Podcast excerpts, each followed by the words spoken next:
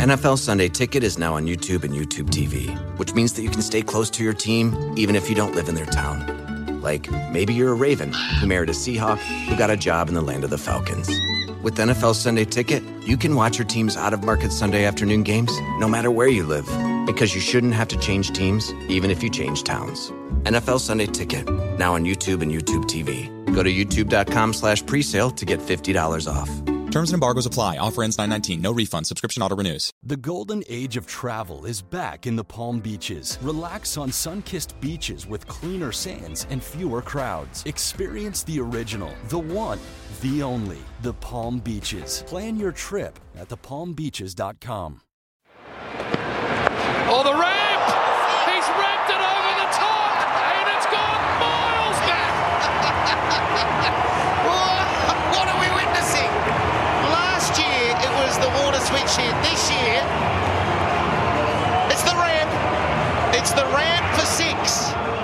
Tillakaratne Dilshan would walk slightly across the stumps. Then he'd plant his left leg forward and adopt a prayer or sweep shot position. He'd follow this by laying his bat out as if he was sacrificing it to some kind of god. Then, as the ball comes towards him, he would bow his head further, tucking his exposed neck behind the helmet, and then with his hands push the bat up so it hit the ball straight through the gap that he had just created with his head. He would do this to Mitchell Johnson, Mitchell Starc, really all the Mitchells, pretty much anyone he wanted to hit over the wicketkeeper's head. The dill scoop was added to the weird world of cricket vocabulary. The only thing sillier than the word was the shot. That's 144 Ks, it's not over fine leg, it's actually over about first slip and 20 rows back. That's brave, skillful. I think a little bit of stupidity I was involved there. say. Definitely some stupidity in that. I would say a lot, but uh, what a risk to take and pay off for you. Welcome to Double Century. I'm Jarrod Kimber, your narrator, and a few years ago, I wrote a book called Test Cricket The Unauthorized Biography. So, this is a podcast series on the history of cricket through the people and moments that made the game. This episode is a look at how batting went from offside only to backwards and behind the head. As you read cricket history, you have this visual thing unfolding before you. Every now and again, you come across a new story where you realize a whole part of the field is being opened up. For instance, it wasn't seen as proper cricket to hit the ball from off to the leg side for much of the 1800s. Some did, because misfits go there, and batting wasn't as sciency as it is these days. It was more random people picking up a bat and trying their best.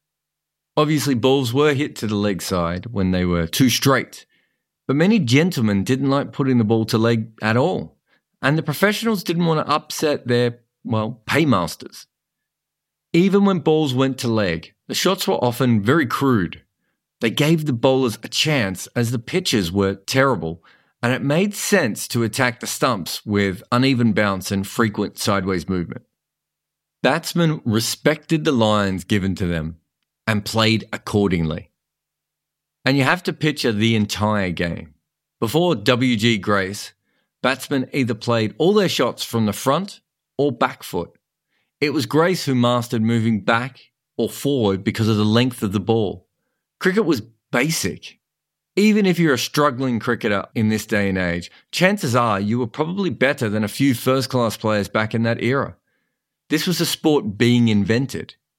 And after Grace changed the way we played length, another man came in.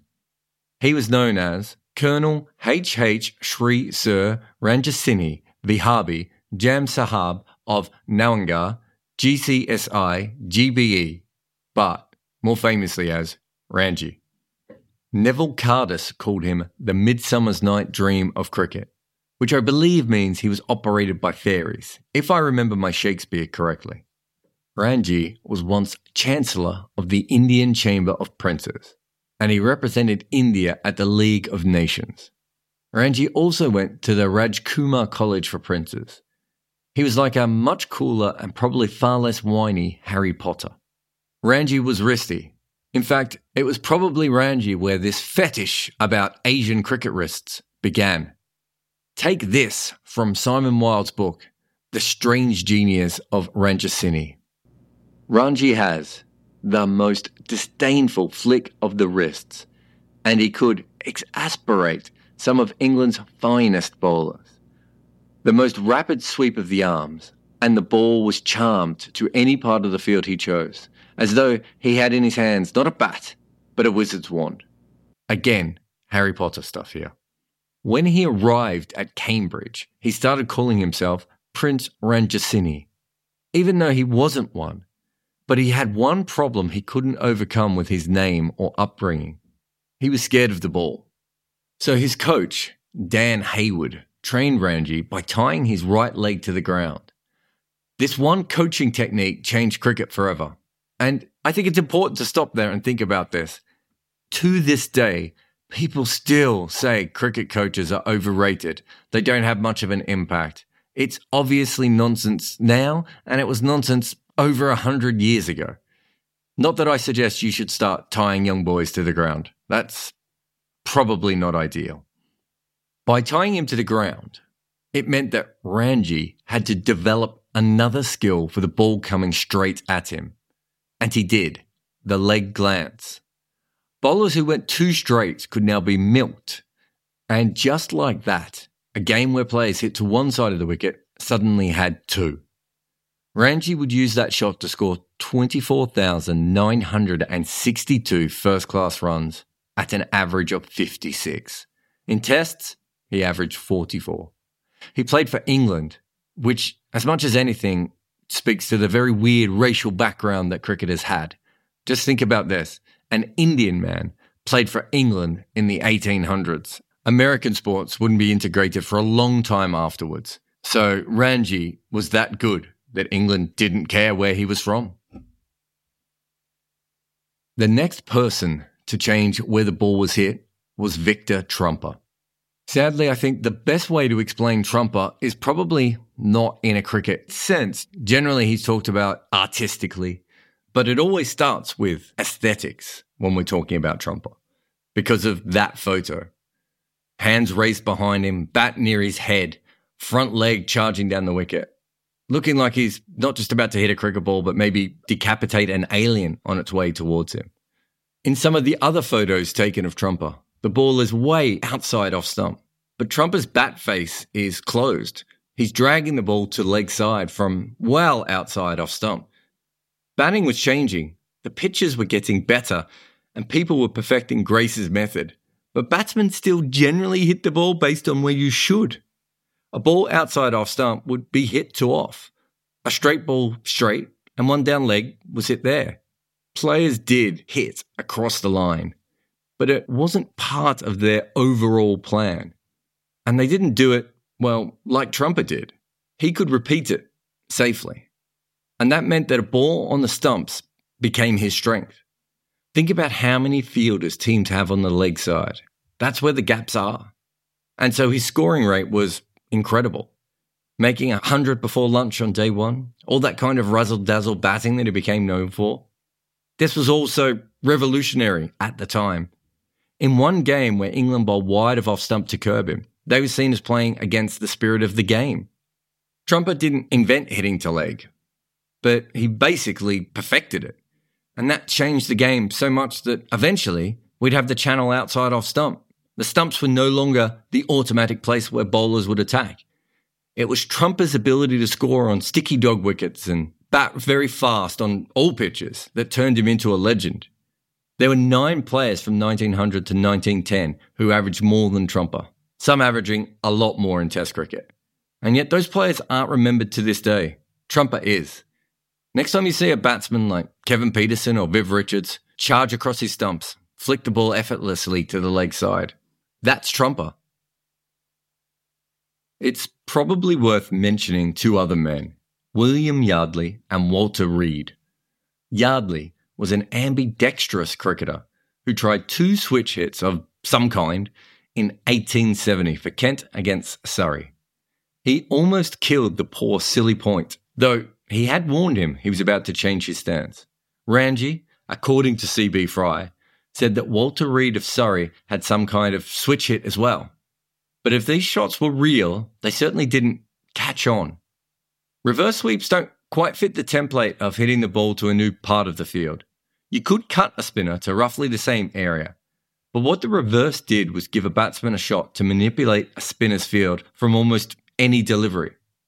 While it's possible that Duleepsinhji, nephew of Ranji, played something that may have been a reverse sweep, it's kind of more commonly believed that the inventors were one of the Muhammad brothers, either Hanif or Mushtaq, sometime in the 1960s. At that time, it was just about moving the field, but it's become a power shot to the offside. And that's why it's so popular today. A normal field for a spinner does not have a man at deep backward point on the boundary. And with limited boundary options, a reverse sweeper can really cause havoc to a spinner's field. And they were sort of knocking it around nicely. Yeah, I was basically cajoled into it, and Tim was getting hit around the park a bit, so something had to happen. Wicket straight away. Mike Gatting trying to play the reverse sweep shot. Catches the top edge, hits him on the shoulder, and goes straight up in the air. You know, had I left it, it'd have been a wide. Bloody beauty, one for none. Had it not hit my shoulder, it could have gone for three. We could have won the World Cup, and then where we would have been, AV. So we always have a giggle about that. And I never let him forget every time I see him. as important as all that is, I wonder if its biggest impact was that it was a shot you had to commit to before you know what the ball would be. Since Grace had read length, batsmen had reacted to what was delivered and tried to handle it as best they could. The reverse sweep is a shot where you make the decision first, and then you hope you can pull it off. Really, until there was a need for it, the highest scoring of white ball cricket, it was kept in the background because it was too dangerous. You could see on a wicket where a spinner was dominating, a smart batsman might want to take some pressure off by moving the field and scoring some boundaries. But as Mike Gatting proved in the 1987 World Cup final, if you're dismissed playing a shot this radical, you will be abused for, well, best part of a decade. David Bumble Lloyd once said, It's like Manchester United getting a penalty and Brian Robson taking it with his head. But Gatting's dismissal didn't kill the reverse sweep. And by the 90s, it was in the arsenal of a few players. And what it did was pave the way for other shots where you made your decision before the ball was bowled. So it's McGrath from the river end, really on strike for the first time this summer. Oh, he's got it away. Good cricket. Well, what a good start. You're facing McGrath for the first time. You need 15 off the over. You take a chance. You move across the offside and you chip him away. Well, certainly it was a big gamble, and Glenn McGrath had it pretty well on line. I think it had to uh, get to him on the full. It hadn't got to him on the full. Probably would have just missed off stump. But uh, it is risky because if McGrath produces the Yorker. So he's gone again. He's done it. Think they can win this now. They certainly can win it. Second time he's moved across and chipped it. This is a guy that hasn't batted this summer. As you say, heroes can be made in this situation, but they're not home yet. Now, he's tried it twice and he's got away with it. The question is, does he keep going? Does he go to the well once more? Because McGrath is probably thinking to himself, well, I'm going to avoid the Yorker now. I'm going to pitch a bit shorter. In fact, what they're now doing is pushing the fine leg back and bringing up the mid-on and saying to Marillier, all right, the boundaries now are straight down the ground if you think you're good enough. 2001, Perth. Australia were playing Zimbabwe in an ODI. They scored 302. The Australian bowling attack was Ian Harvey, Brett Lee, Damien Fleming, Nathan Bracken, and Glenn McGrath. Zimbabwe weren't expected to get close. An incredible partnership of 187 between Stuart Carlisle and Grant Flower made it fun. But both men fell just as they were getting near the target, meaning Zimbabwe had to rely on their lower order. Glenn McGrath was bowling to the new batsman, a Zimbabwean batsman who hadn't yet faced a ball in the summer, and he now needed to score 15 runs from the final over to win the game. The batsman was Doug Marillier. At this point, he'd left no mark on cricket. McGrath went for an off stump Yorker. He slightly overpitched, but at this time in cricket, low full tosses were still considered very good balls. But the really interesting thing didn't happen with McGrath, it happened with Marillier. He moves across his stumps, and while standing outside off stump, he leans forward to scoot the ball over short fine leg. Two balls later, he does it again. Australia move fine leg back, McGrath bowls another Yorker, and he wins the game. But he's not the story. Doug Marillier averaged 18 in one day international cricket. He was a bits and pieces all rounder for Zimbabwe briefly. Cricketers like him don't get remembered or even mentioned decades on. Yet, while the shot is not usually called the Marillier shot now, we quite often call it the scoop or ramp, the fact it once was is remarkable. And that this random Zimbabwean cricketer invented a shot that changed bowlers' most sacred weapon, the Yorker, just makes it more bizarre. Weirdly, not long after, it was Glenn McGrath again, perhaps the greatest limited overs bowler of all time, who Mal Loye, a county pro chosen for England, decided to sweep. Perhaps it was just because McGrath had tailored his game so perfectly for one day bowling normal shots didn't count, wouldn't work against him. So players had to try something different. A bit like the reverse sweep, there was actually an earlier precedent for a cricket shot of this kind. Learie Constantine once said that he played a shot over the keeper's head for six. It was from a full toss, and it sounds a bit like a scoop. He said he helped it on its way. But he did play that shot from a slow full toss at his head because he had charged down the wicket at the bowler. But that's not a situation that batsmen face very often. Even when you charge down the wicket, if you get a full toss, it's usually not slow, but fast. So you can see why that shot was more of a one off and how it didn't become a normal part of cricket at that point. Oh, he's done that beautifully, oh, Ryan Campbell. He's moved a mile across his stumps. Pretty good bowling. Was always he fired it wide of off stump. Ryan Campbell, through a magnificent piece of adaptation, was able to get it up over the keeper for four. Have a look how careful he was to watch the ball so it gets his head a little bit out of the way and flips it over fine leg. Well, he's done it again.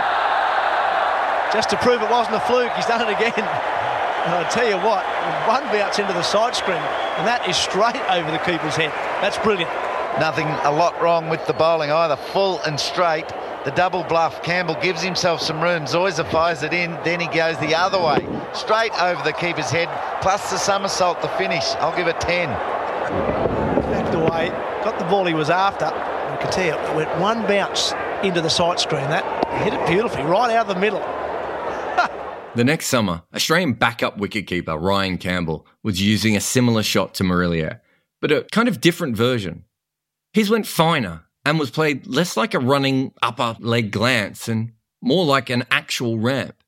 And also, while Marillier's was about targeting short fine leg, Campbell's was about directly taking the ball behind the wicketkeeper's head, where he knew there would never be a fielder. That's gone over Brad Haddin's head, way over. It's he landed just inside the rope. Amazing shot. 10 fours in 50.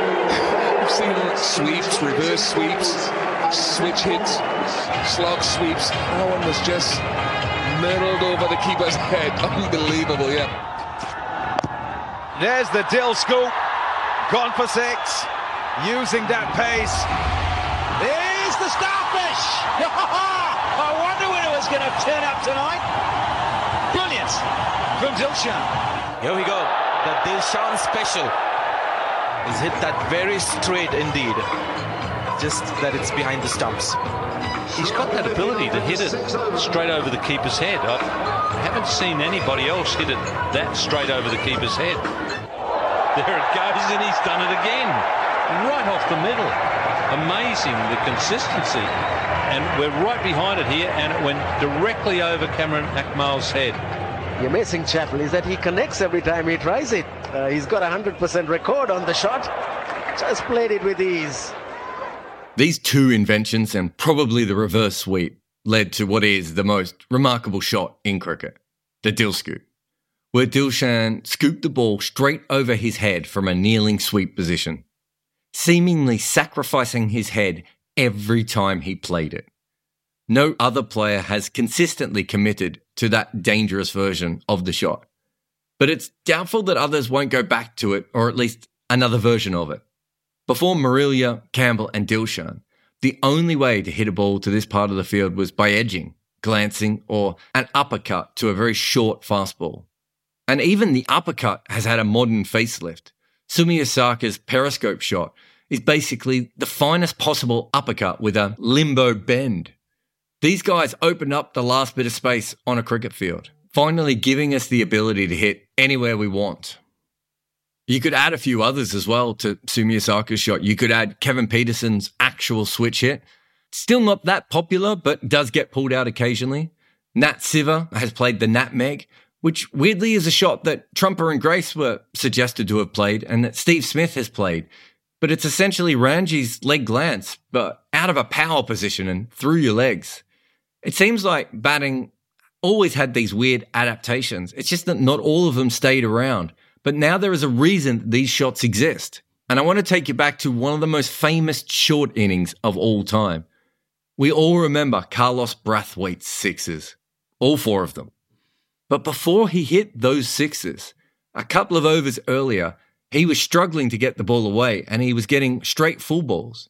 And this huge man with incredible power bent down on one knee and did a fine sweep off a fast bowler past short fine leg for four. It's not just that modern batsmen are more powerful or that helmets help them play these shots that the old players just wouldn't have even thought of. It's that players now have the ability to tailor their game to almost any situation.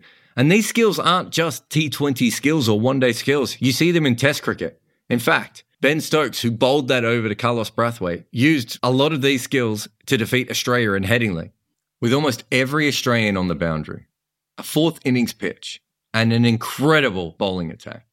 Ben Stokes didn't just use his power, he improvised. He reverse swept Nathan Lyon out of the footmarks for six.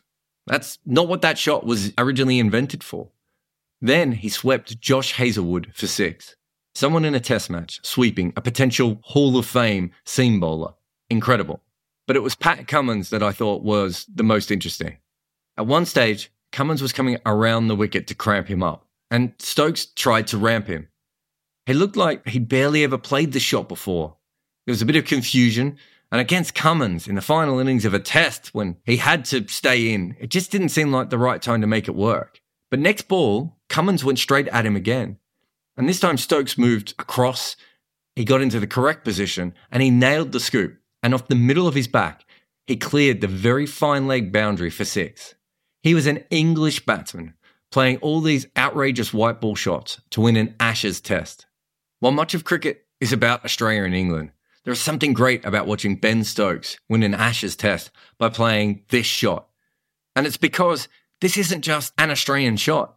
It was an Indian who found finally, Pakistan who created this new way of batting, and an international effort from Australia, Sri Lanka, and Zimbabwe to hit the ball behind. It took hundreds of years and many cricket countries coming together for us to finally open our field up.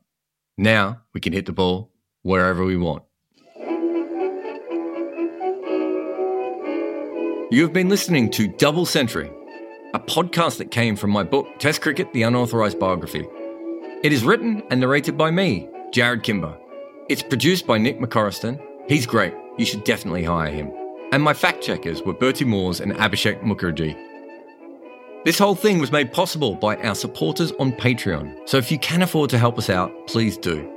We're hoping to do many more seasons, but please help us by sharing, reviewing, and supporting us any way that you can. Thank you very much.